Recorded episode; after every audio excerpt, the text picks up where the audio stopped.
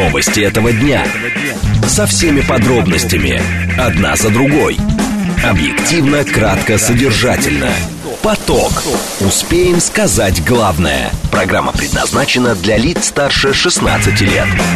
14.05, столица радиостанция «Говорит Москва». У микрофона Евгения Волгина. А программа «Поток», и мы для вас много тем подготовили. Координаты эфира смски плюс семь девять два пять восемь восемь восемь восемь девять четыре восемь. Телеграмм для ваших сообщений «Говорит Москобот». И смотреть можно в YouTube-канале «Говорит Москва». Стрим там начался, поэтому, пожалуйста, подключайтесь. А сейчас с движения начнем.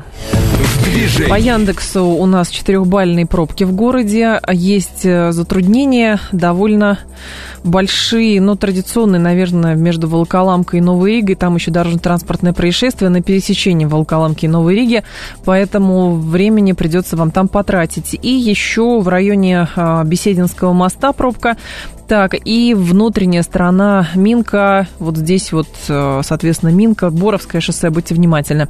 Третье транспортное кольцо, пробка в районе Фрунзенской набережной, по внешней стороне также Беговая улица стоит, район Савелского вокзала, Маринная роща, Рижского вокзала. Садовое кольцо, здесь основные затруднения на э, участке от Краснопресненской а, примерно до Сухаревской.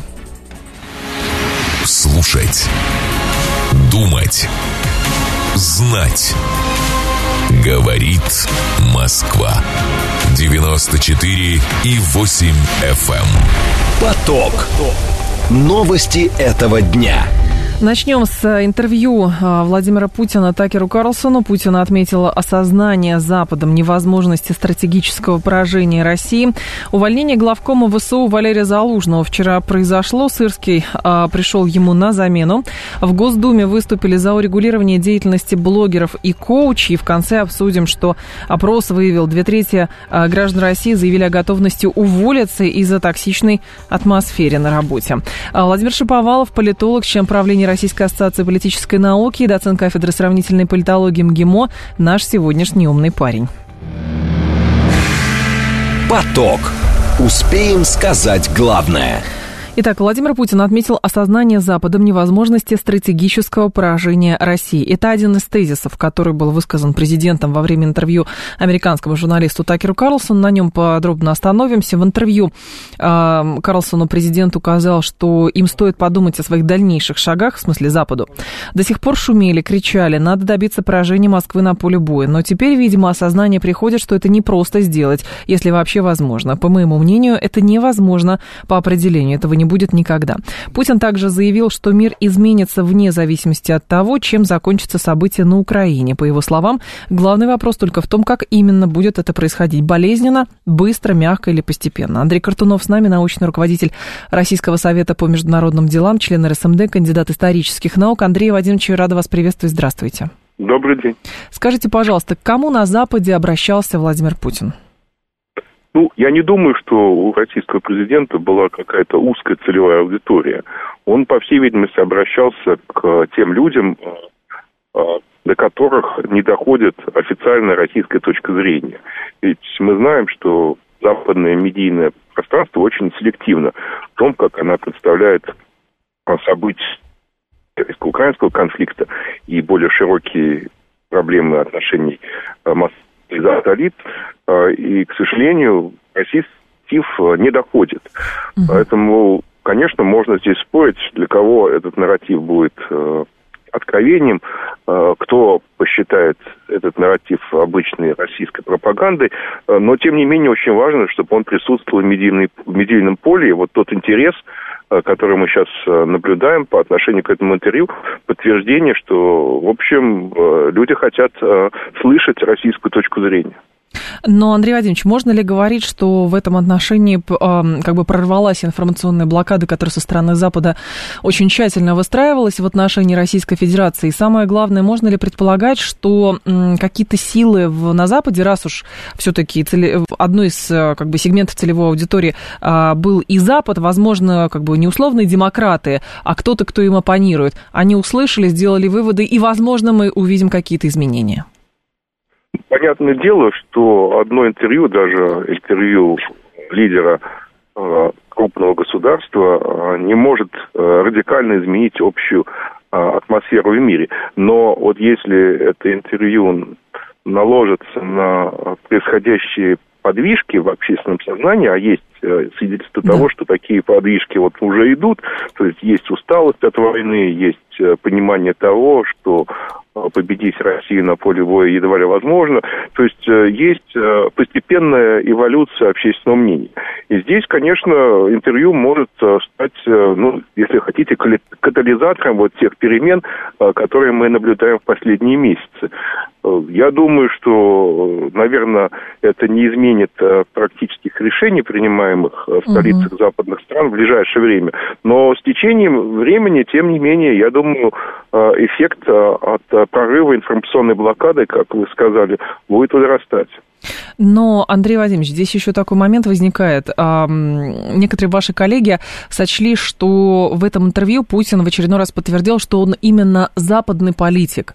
А, но если, в принципе, а, Путин позиционирует себя действительно как западный политик, Путин не говорит того, что там Россия мечтает уничтожить Запад, победить и так далее и тому подобное, почему с той стороны выстраивается именно такая догматичная позиция в отношении России, а, что Путин не такой, Путин враг, и Россия должна быть повержена? Ну, мне кажется, что так сказать, любая конфликтная ситуация имеет свою логику и свою динамику. А, и когда начинает раскручиваться информационная война, то очень трудно а, потом развернуть ситуацию. Складываются вот устойчивые стереотипы, и мы видим, что они складывались на протяжении последних двух лет, а по сути это дело они возникли намного раньше. А, и люди верят в то, во что они склонны верить. А, поэтому действительно вот сейчас я бы рассчитывал на то, что если, если говорить о западном э, политическом классе, о западном истеблишменте, что произойдут радикальные перемены. Но, тем не менее, мы знаем, э, везде продолжается политический процесс, будут выборы в Соединенных Штатах, будут выборы Европейский парламент, и, конечно, избиратели должны будут высказать свою точку зрения. Андрей Владимирович, а, с вашей точки зрения, почему президент в интервью не опирался на а, неких, ну, например, некоторых внешних союзников России, а, о которых говорилось последние два года. Это Китай, Иран, условный поворот на восток, разворот на юг. Ну, тема Китая была затронута, и, в частности, угу. российский лидер ответил Э, на э, представления, э, высказанные американским журналистам о том, что Россия может попасть в зависимость от Китая. Да. Вот. И он сказал, что, ну, по сути дела, всем попасть в зависимость от Китая, если под зависимостью понимать расширение торговли, увеличение инвестиций, что многие европейские страны, ну, если судить по этим критериям, они находятся в большей зависимости от Китая, чем России. Но действительно, он э, сосредоточился больше на отношениях России с Западом, да. исходя из того, что все-таки западный журналист, причем журналист, который э, популярен именно в Соединенных Штатах и в какой-то степени в Европе, что читать или смотреть это интервью будет прежде всего западная аудитория, понятно, что им интересно, как в Москве видит будущее отношения России и ее западных соседей. Такое внимание а, президента России именно к историческому экскурсу. А, с вашей точки зрения, поможет ли это а, перебить вот информационный мейнстрим, который с той стороны выстраивался тщательно и долгое время, согласно которому в одно утро Россия решила начать специальную военную операцию, а как бы предыстория вообще опускается, сознательно а, опускается. Когда Путин начал со времен Рюрика, а, с вашей точки зрения, к этому прислушиваются? А, может быть, найдется какое-то понимание того, что происходит? Ну, я думаю, что мы можем с уверенностью сказать, что сейчас а, начнется Э, контр-игра в западных СМИ. То есть это интервью будут э, разбирать по косточкам, причем mm-hmm. э, далеко не всегда благожелательно. И я думаю, что часто и не объективно. Э, конечно, будут выдвигаться контраргументы, в том числе и касающиеся истории России, истории Украины. Это все понятно. Но при этом, наверное, для какой-то части аудитории вот э, то, что высказал российский президент, э, это э, новая интерпретация э, исторического процесса, я думаю, что она будет встречена с интересом. Спасибо большое, Андрей Вадимович. Вас благодарю. Андрей Картонов был с нами, научный руководитель Российского совета по международным делам, член РСМД, кандидат исторических наук. Я вижу, кстати, что вы а, тоже это интервью смотрели, или, по крайней мере, какие-то выдержки читали. Елена пишет, Евгения, подруга в Италии, говорит, есть интерес к интервью, но почему не перевели на европейские языки хотя бы крупных стран? Есть же дипломаты и выложили бы на сайтах посольств, так как европейцы уже переврали все, во всяком случае, в Италии, говорит Елена. А, я, честно говоря, не готова говорить, почему не перевели на другие языки. Возможно, найдутся какие-то энтузиасты внутри этих стран, которые будут а, переводить интервью целиком и выкладывать его целиком именно на своем языке. А, сайт Кремля просто он работает, как бы там есть англоязычная и русскоязычная версия, поэтому переведено на два языка. Английский все-таки самый популярный язык, поэтому, ну, наверное, предполагается, что люди, которые знают язык, зайдут и переведут и так далее. Вот. Еще почему президент так плохо подготовился к интервью, ответил очень длинно и плохо воспринимаемо, говорит Павел. Павел, послушайте, есть люди, которые, например, а, не воспринимают ничего а, длиннее видео из ТикТока, там сколько, 10 или 15 секунд. Есть люди, которые могут читать только комиксы, они могут читать сложную литературу, там, Достоевского, Толстого, Фиджеральда, не знаю, кого угодно. Но это не значит, что тот человек, который, а, к которому приехали, который не упрашивал, чтобы к нему приехали, а к нему приехали и решили выяснить точку зрения, он должен подстраиваться и как это, оправдывать ожидания. Вот эта история про оправдание ожиданий, Путин не оправдал ожиданий, Карлсон тоже не оправдал ожиданий. Во-первых, никто ничьих ожиданий не должен был оправдывать. Поэтому высказана точка зрения главы государства, заданы те вопросы, которые с точки зрения Карлсона а, были важны, если кто-то ждал, что Карлсон будет с, доп- с пристрастием допрашивать Путина, ну, по меньшей мере, это глупо, честно говоря, ожидать такого. Ожидать такого, ожидать того, что э, иностранный журналист или какой бы то ни было другой журналист приедет и будет действительно с, как это, с нотками обвинения задавать вопросы главе государства – а не просто попытаться как бы выяснить позицию по ряду вопросов и ожидать того, что президент страны допустит к себе такое обращение в виде, там, в стиле вот этого обвинителя, прокурора и так далее, коими выступают в основном, кстати, американские журналисты, которые говорят, я бы тогда бы, конечно бы, если бы вот был бы на месте Карлсона, я бы там его припер к стенке и так далее. Ну, это тоже глупо, думать, что вот будет так. С другой стороны, а, президент Российской Федерации – высказывал свою точку зрения, свое видение того, что происходит. И, соответственно, с другой стороны, а зачем говорить ему то, что, например, та сторона ожидает от него услышать? Ну, то есть, условно, в Америке там, или в Европейском Союзе, не говоря уже про Украину, выстроили образ того, что, значит, там русские всех э, хотят уничтожить, поработить, колонизировать, а, а, сжечь в ядерном пепле и так далее.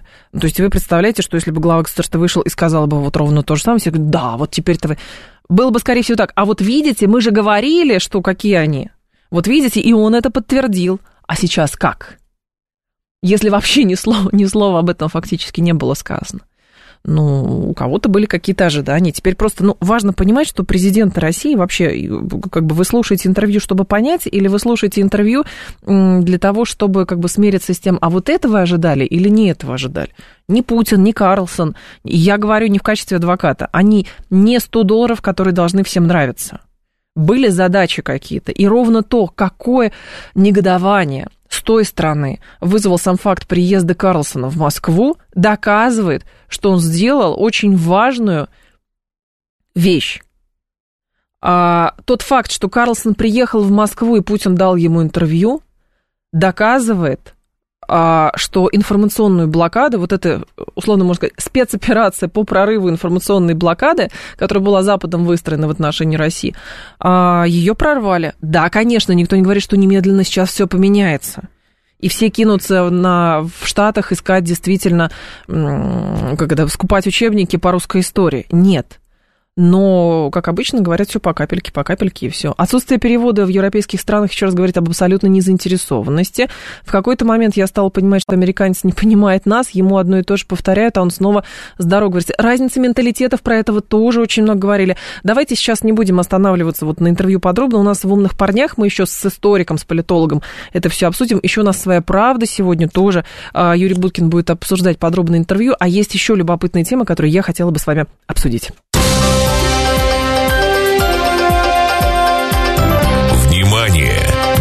Говорит Москва. 94 и 8 FM. Эм. Поток. Успеем сказать главное. Вчера отправили в отставку Валерия Залужного. Сегодня Зеленский ему а, присвоил звание Героя Украины, ему еще Буданову. А, что здесь любопытного? Экономист, кстати, британский пишет по поводу увольнения главкома ВСУ.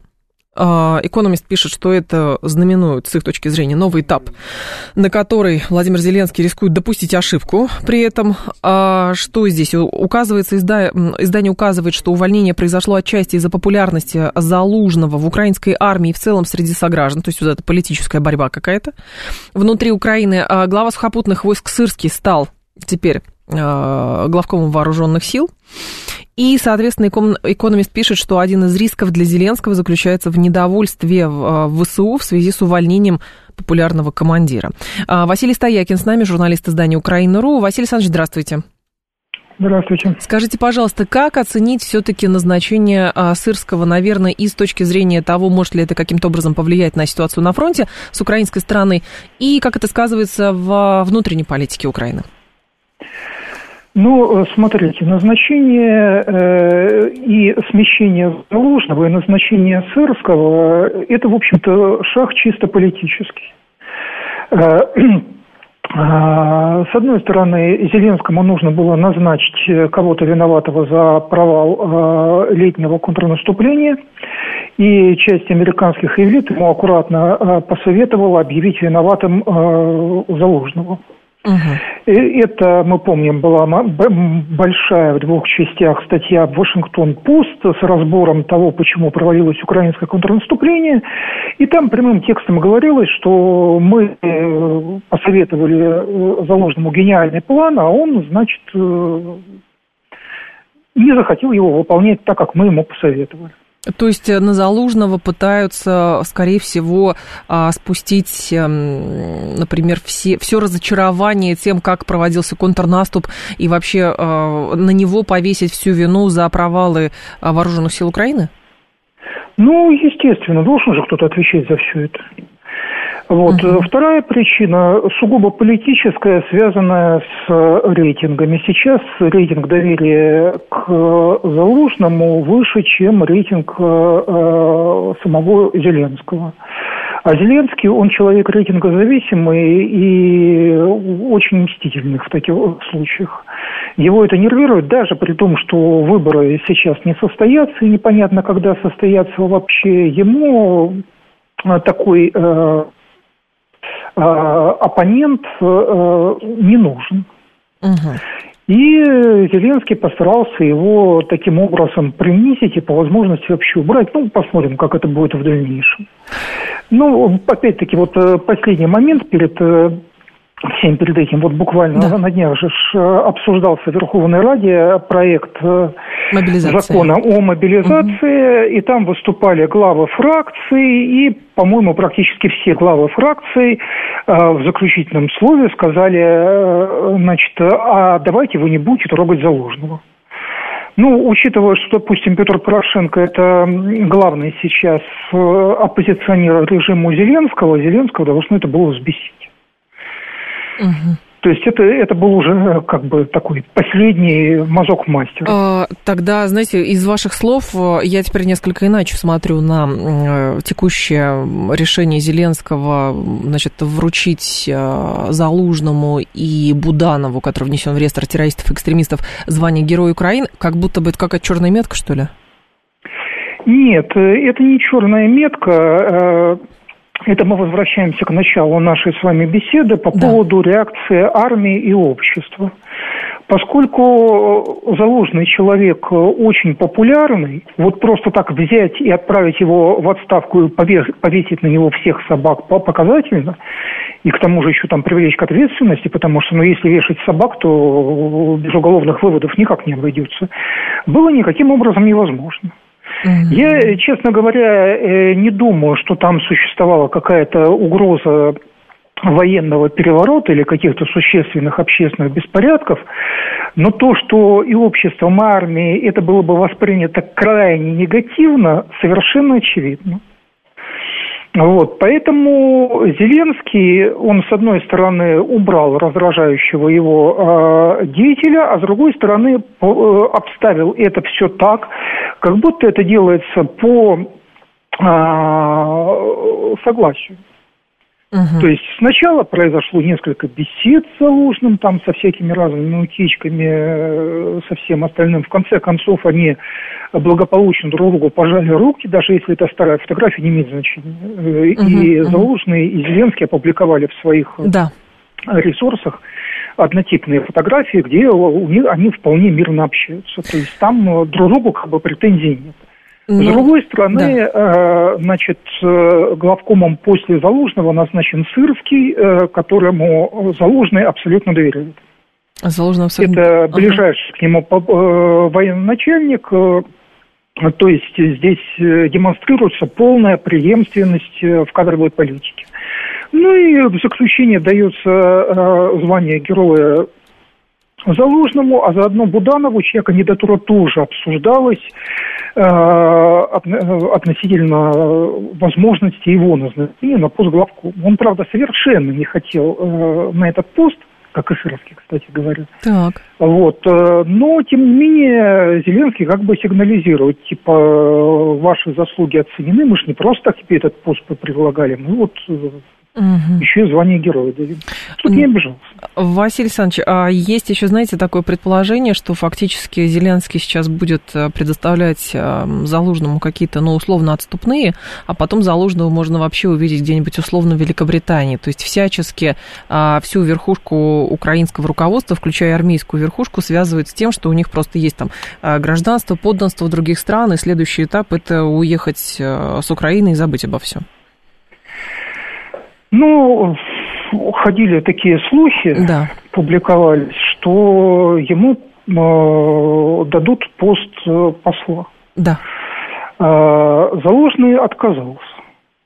Ну, тут надо, понимаете, тут э, такой есть момент. Дело в том, что Залужный при всей своей популярности, при всем остальном, он ни в одном месте не политик. Вообще. Угу. Он не хотел заниматься политикой, он и сейчас не хочет заниматься политикой. Он потому э, и согласился, собственно говоря, на условия Зеленского, что он совершенно не хотел объявлять ему политическую войну. Он же мог уйти, хлопнуть дверью, появиться в следующий раз там э, в окружении Порошенко и Кличко, которые выступали в его поддержку, и сказать, что этот э, Зеленский нехороший человек, вот из-за него у меня утерянная победа. Угу. Ну, знаете название, это название книги. Да, я понимаю, конечно. Вот. Э, он мог это сделать, он этого делать не стал, потому что это не в его характере. Он угу. служака, он вояка, он кто угодно, только не политик. А что... Посмотрим, да. как там будет развиваться дело, но я не думаю, что он сейчас куда-нибудь уедет. Он, скорее всего, останется в стране, отдохнет, подлечится, может быть, займется какой-то научной или преподавательской работой, угу. будет находиться в резерве э, командующего да. на случай, если надо будет какую-то дыру кадровую заткнуть. То есть э, как-то так оно будет. Понятно. Спасибо большое. Это, это человек служивый. Спасибо большое, Василий Александрович. Вас благодарю. Василий Стоякин был с нами, журналист издания а, «Украина.ру». Так, а, что, что же здесь, что же здесь а, есть интересного по поводу... Да, ну по поводу Сырского тут спрашивают, а кто, а что он... Ты, послушайте, он родился в 65 году во Владимирской области, В 86-м окончил Московское высшее общевойсковое командное училище. В советской армии проходил службу в артиллерийских частях в Афганистане, Таджикистане, в центральной группировке войск Чехословакии. В 93-м на службе в Национальной гвардии Украины. В 95-6 окончил Академию ВСУ, после чего на службе в ВСУ. С августа 2020 года командующий сухопутными войсками вооруженных сил э, Украины. Но тут еще были заявления, что он и в НАТО проходил подготовку. Ну, это понятно, если он э, главком сухопутных войск, очевидно совершенно, что он и натовское какое-то образование а, имеет. 14.30 информационный выпуск, и мы продолжим. Новости этого дня. Со всеми подробностями. Одна за другой. Объективно, кратко, содержательно. Поток. Успеем сказать главное. 14.36, столица, радиостанция «Говорит Москва». У микрофона Евгения Волгина. Мы с вами продолжаем. В Госдуме выступили за урегулирование деятельности блогеров и коучей. Авторы инициативы считают, что создатели онлайн-курсов должны предоставлять данные о своей работе. Как рассказали опрошенные известиями эксперты, целесообразно также предусмотреть порядок заключения исполнение расторжения договоров, а также разрешение споров, обеспечивающих правовую защиту потребителей и, как отмечается, на сегодня информационный бизнес находится в серой зоне, в связи с чем число нарушений прав граждан стремительно растет. При этом необходимость э, законодательного регулирования признают и сами представители отрасли. Здесь, конечно, возникает вопрос, зачем нужны такие меры и нужны ли они, самое главное. То есть, может быть, это по мотивам вот этих вот споров и обвинений там, в мошенничестве, в обмане, который мы сейчас наблюдаем в отношении некоторых, э, особенно активных э, блогеров, которые там какие-то курсы продавали, потом, оказывается, они не продавали, или кто-то не получил а, желаемого. 7373948, телефон прямого эфира. С вашей точки зрения, действительно ли, вот обращаете ли вы внимание на блогеров, обращаете ли вы, важно ли для вас подтверждение того, что у человека есть, вот, например, условно какие-то документы? Вы считаете, что это нужно сделать? То есть а, порядок заключения, исполнения, расторжение договоров, и так далее и тому подобное. Или все-таки это все, ну, вот, ерунда, это не нужно, это э, лишняя э, зарегулированность какая-то. 7373948 это э, телефон прямого эфира. Обращаете ли вы внимание на блогеров, на то, подтверждают ли какую-то они свою квалификацию. Может быть, вот онлайн-курс какой-нибудь вы покупаете, и вам важно, чтобы вы с вами заключили какой-то договор, чтобы вы а, видели какие-нибудь сертификаты у этих блогеров или все-таки нет? Любят в Госдуме заниматься невыполнимыми проектами, говорит Виктор. Почему же невыполнимые? То есть теоретически можно, ведь обязали же блогеров а, следовать закону о рекламе что они должны там пометочки всякие делать. Обязали блогеров. Есть проблемы с тем, что блогерам а, давали какие-то деньги, оплачивали какие-то их курсы, а потом в итоге им, людям стрекорбана обещали, в итоге люди там не получили чего-то и теперь пытаются возвращать свои деньги. А, слушаем вас, здравствуйте. Алло, пожалуйста. Добрый день, Владислав меня зовут. Да, Владислав. Ну, как, что сказать, позиция понятна, почему хотят это сделать. И вроде как намерения благие, но человек правильно написал, что бесполезное занятие. Почему бесполезное? Ну, объясню. Если человек хочет обманываться, он обманываться будет рад, да, это как по Пушкину прямо. Вот. Э, когда шли на к Блиновой, они на что надеялись? Что они хотели получить? Какие знания? Какие-то знания. Они же по ним... Они следовали а? за своей мечтой. Спасибо вам большое. Максим Каноненко с нами, блогер, кстати, журналист радио Вести ФМ. Максим, здрасте. Привет, Жень. Привет. Скажите, пожалуйста, а, скажите, пожалуйста, действительно ли нужны какие-то такие меры, новая зарегулированность блогерской сферы, потому что вот предлагают они какие-то онлайн-курсы, а документов у них нету? Ну, это вопрос, на деле, а у вас тоже эхо так? Что-что? Алло. Эхо так? Нет, эхо нету у нас. Нету эхо, хорошо. Нет, эхо нету, говорит Москва. Значит... Да, пожалуйста. Перезвоним, попробуем, да, какие-то проблемы возникли у нас. Так, в основном все ерунда у блогеров, а, говорит Ника, а они делают всякие пометочки, даже не пытаются, говорит Виктор. Но, а, скажем так, зачем, если человек доверяет какому, какому-то другому человеку, ему нравится что тот как-то себя позиционирует, там, не знаю, бутер, этот э, букет из колбасы научит делать, или, соответственно, там, тренинг личностного роста проведет, или курс по речи проведут и так далее. Но зачем тогда все это надо? То есть человек идет действительно за бумагой. Во-первых, где гарантия, что при наличии этой бумаги ему, соответственно, что сделают? Э, ему окажут качественную услугу. Вот. Э, такой, наверное, гарантии быть не может. А все платные услуги должны быть зарегулированы, говорит Сергей. Ну, это если платные. А если не платные услуги? То есть э, здесь вопрос включается в том, что некоторые же блог свой э, используют как средство продвижения, а кто-то использует уже сразу как э, средство, например, э, там, обучения используют. И здесь тогда что должно быть? То есть для вас-то что? Документы будут дисциплинировать правовые отношения, говорит Марки. Ну, это тоже интересно, кстати. Ну, будут дисциплинировать. Максим, давайте еще раз попробуем.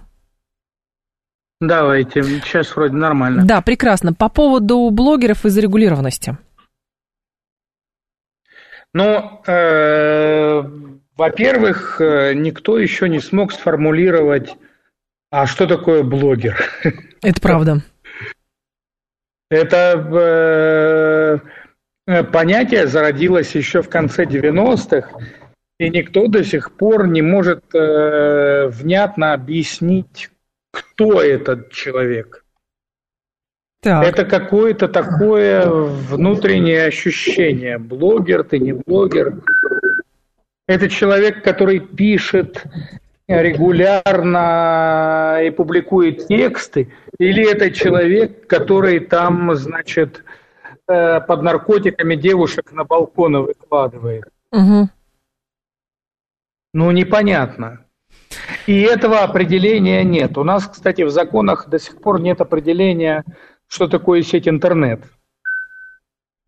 Э, хотя довольно много написано законов по поводу ее регулирования. Ну, закон же о рекламе придумали касается... и внедрили в правоприменительную практику, когда блогеры должны пометочку сделать, что там на правах рекламы что-то делается. Но это касается рекламы, которая публикуется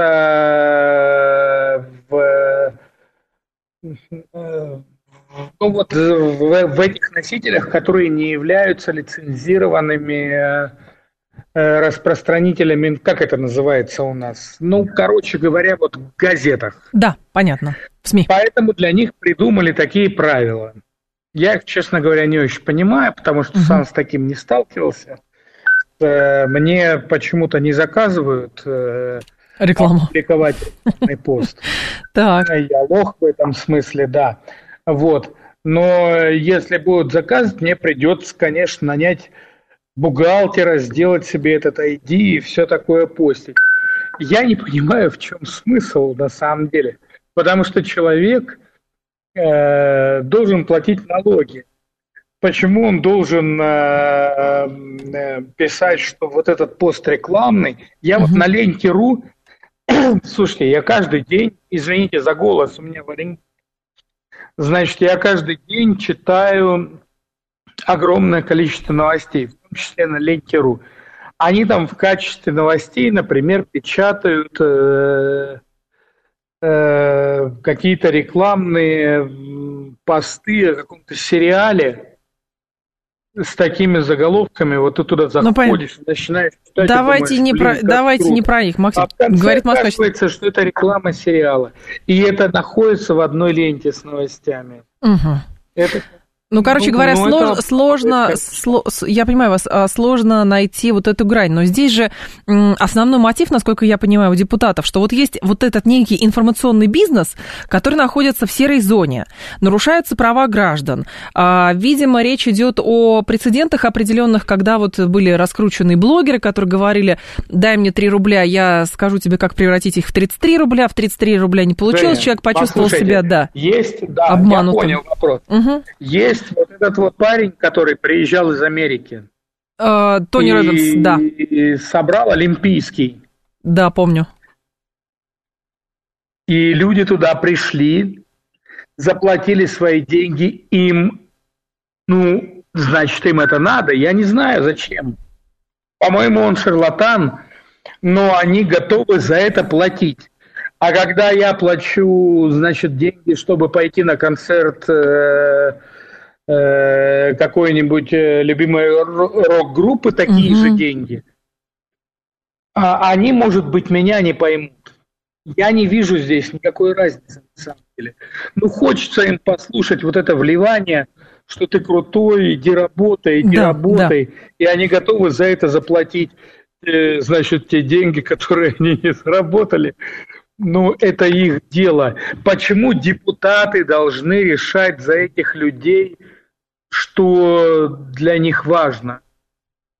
Ну, логично выглядит. Но наш слушатель говорит, смотрите, нужно обязать просто блогеров, не имеющих, например, профильного образования в той области, о которой они пишут или снимают, указывать это крупным шрифтом над своими материалами. Тогда будет меньше обманутых ожиданий.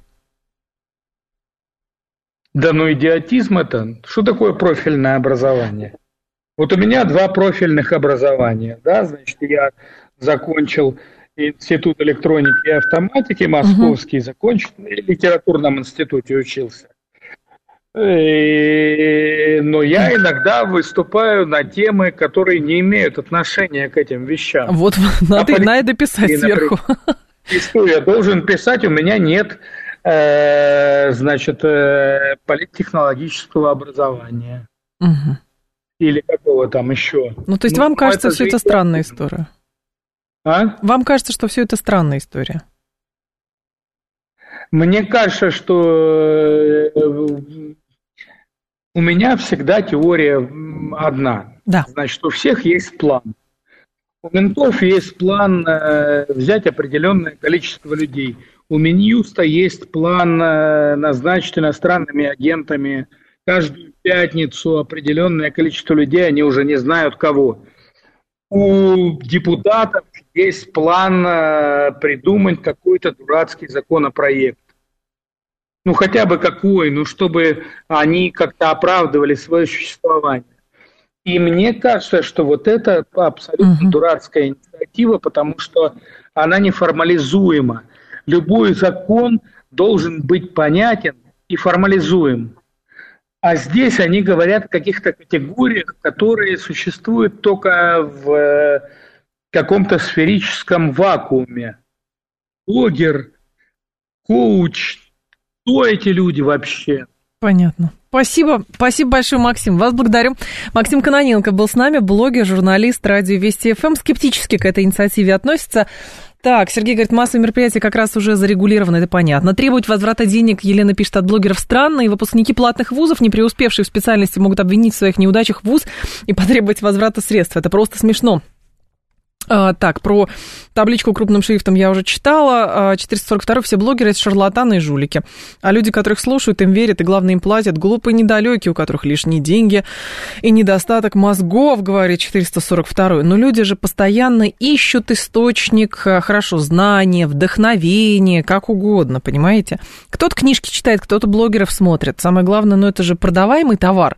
Другое дело, конечно, когда твоя деятельность вообще подходит под э, статью мошенничества, это другой разговор. Вот, но здесь а, как это, как нужно зарегулировать или заформализовать информационный бизнес, который с точки зрения Государственной Думы сейчас считается, что он находится в серой зоне. Ну вот, например, какой-нибудь блогер о чем-нибудь рассказывает. ну, например, не знаю, про историю он рассказывает. К нему приходят в комментарии, говорят, слушай, у тебя такая интерес, у тебя там интересный такой блог, а вот можешь ты, ну не знаю, там нашим студентам, а, например, рассказать что-то вот в своем стиле про историю? Он говорит, ну да, там, но я за это возьму 3 рубля. Вот в какой момент нужно заключать и почему нужно заключать договор? Например, там, или можешь, вот мы с друзьями собрались, мы тебе готовы 5 рублей дать, э, чтобы ты нам рассказал. Если у него есть какой-нибудь э, самоза... он самозанятый, он и так заплатит налоги, если ему по этой самозанятости будут передавать деньги. А вот здесь как, как, какая формализация должна произойти? Вот, вот как эти отношения формализовать? Или что ему там? Сертификаты о повышении квалификации зачем? Если он официально никакой не СМИ, он не доктор, он ничего. А, как это называется? Ну, просто информация такая. Вот э, узнал, услышал, книжку написал. Ну, примерно так, видимо, это выглядит. Но в любом случае посмотрим, может быть, депутаты Государственной Думы все-таки придумают, как урегулировать деятельность блогеров. Поток.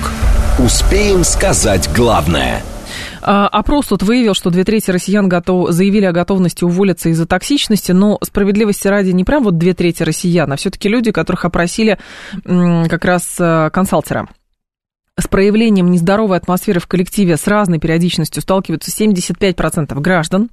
Более половины из них отметили, что это негативно сказывается на их продуктивности, вплоть до сведения к нулю. А, уйти с работы из-за токсичности чаще всего готовы женщины в возрасте 25-34 года к наиболее частым проявлениям ядовитости, относят несоблюдение правил и договоренности, неспособность к конструктивному диалогу и агрессию. А, Яна Лейкина с нами, а, психолог, коуч, консультант по корпоративному управлению. Яна Владимировна, здравствуйте. Добрый день. Скажите, пожалуйста, от чего все-таки зависит ощущение некоего комфорта на работе и что люди подразумевают под токсичностью и ядовитостью? Потому что, мне кажется, настолько это слово токсичный уже истрепали, что вот на тебя кто-то криво посмотрел, ты, кто-то уже может считать, что он в очень токсичной атмосфере находится.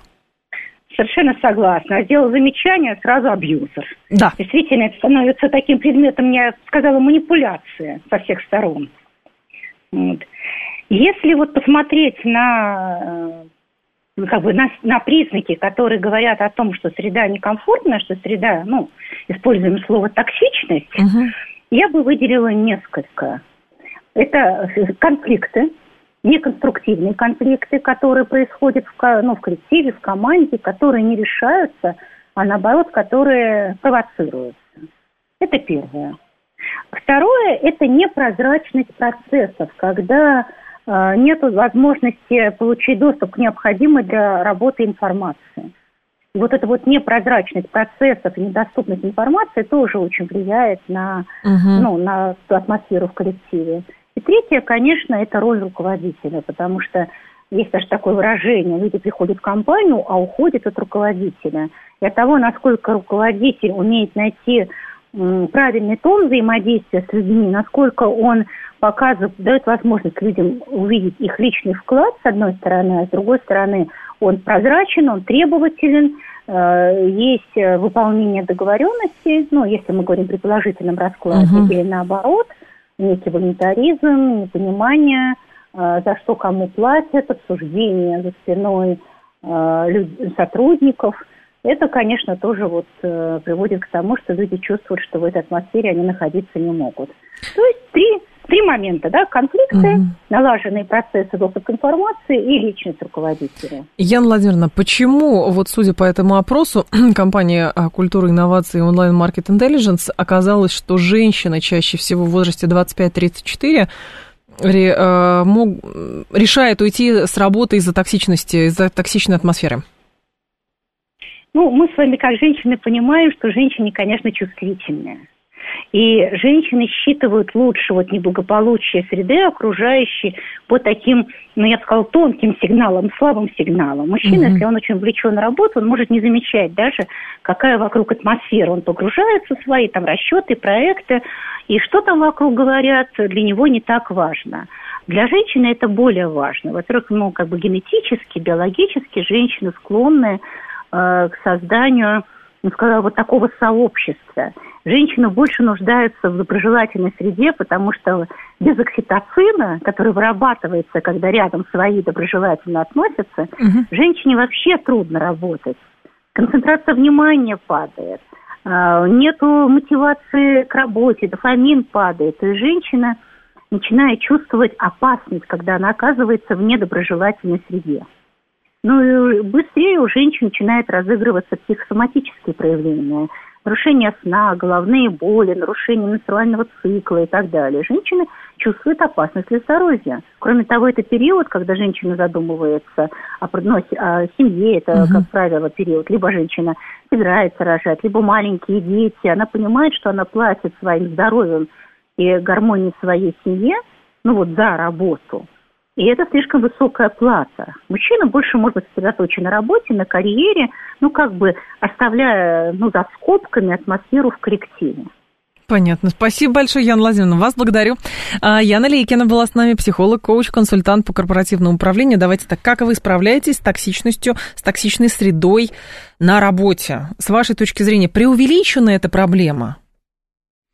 Или все-таки действительно эта проблема актуальна? Вы считаете, что проблема токсичной атмосферы на работе, она преувеличена? 134, 21, 35. А, преувеличено. Слишком много об этом говорят, но на самом деле это яйца выеденного часто не стоит. 134, 21, 35 и 134, 21, 36. Вы говорите, нет, э, действительно есть э, большая проблема.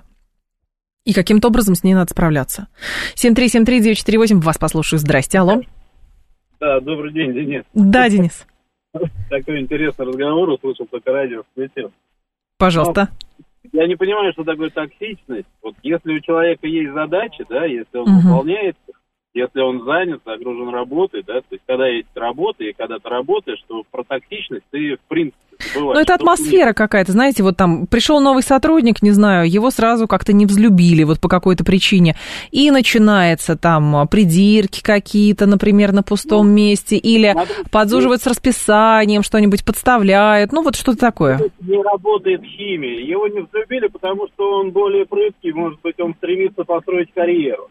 А кто-то сидит в теплом месте, ну, да. там теплые какие-то дела, естественно, у него возникает такая, скажем, рабочая ревность. То есть вот он побежал туда и это сделал за час, грубо говоря. Угу. Да, KPI свой выпал, ну, условно. KPI тоже не люблю эту да. аббревиатуру. Вот. Естественно, ему начинает просто завидовать, человеческой завистью обычно. Химия здесь, ну, может быть, она есть между мужчиной и женщиной, да, в работе.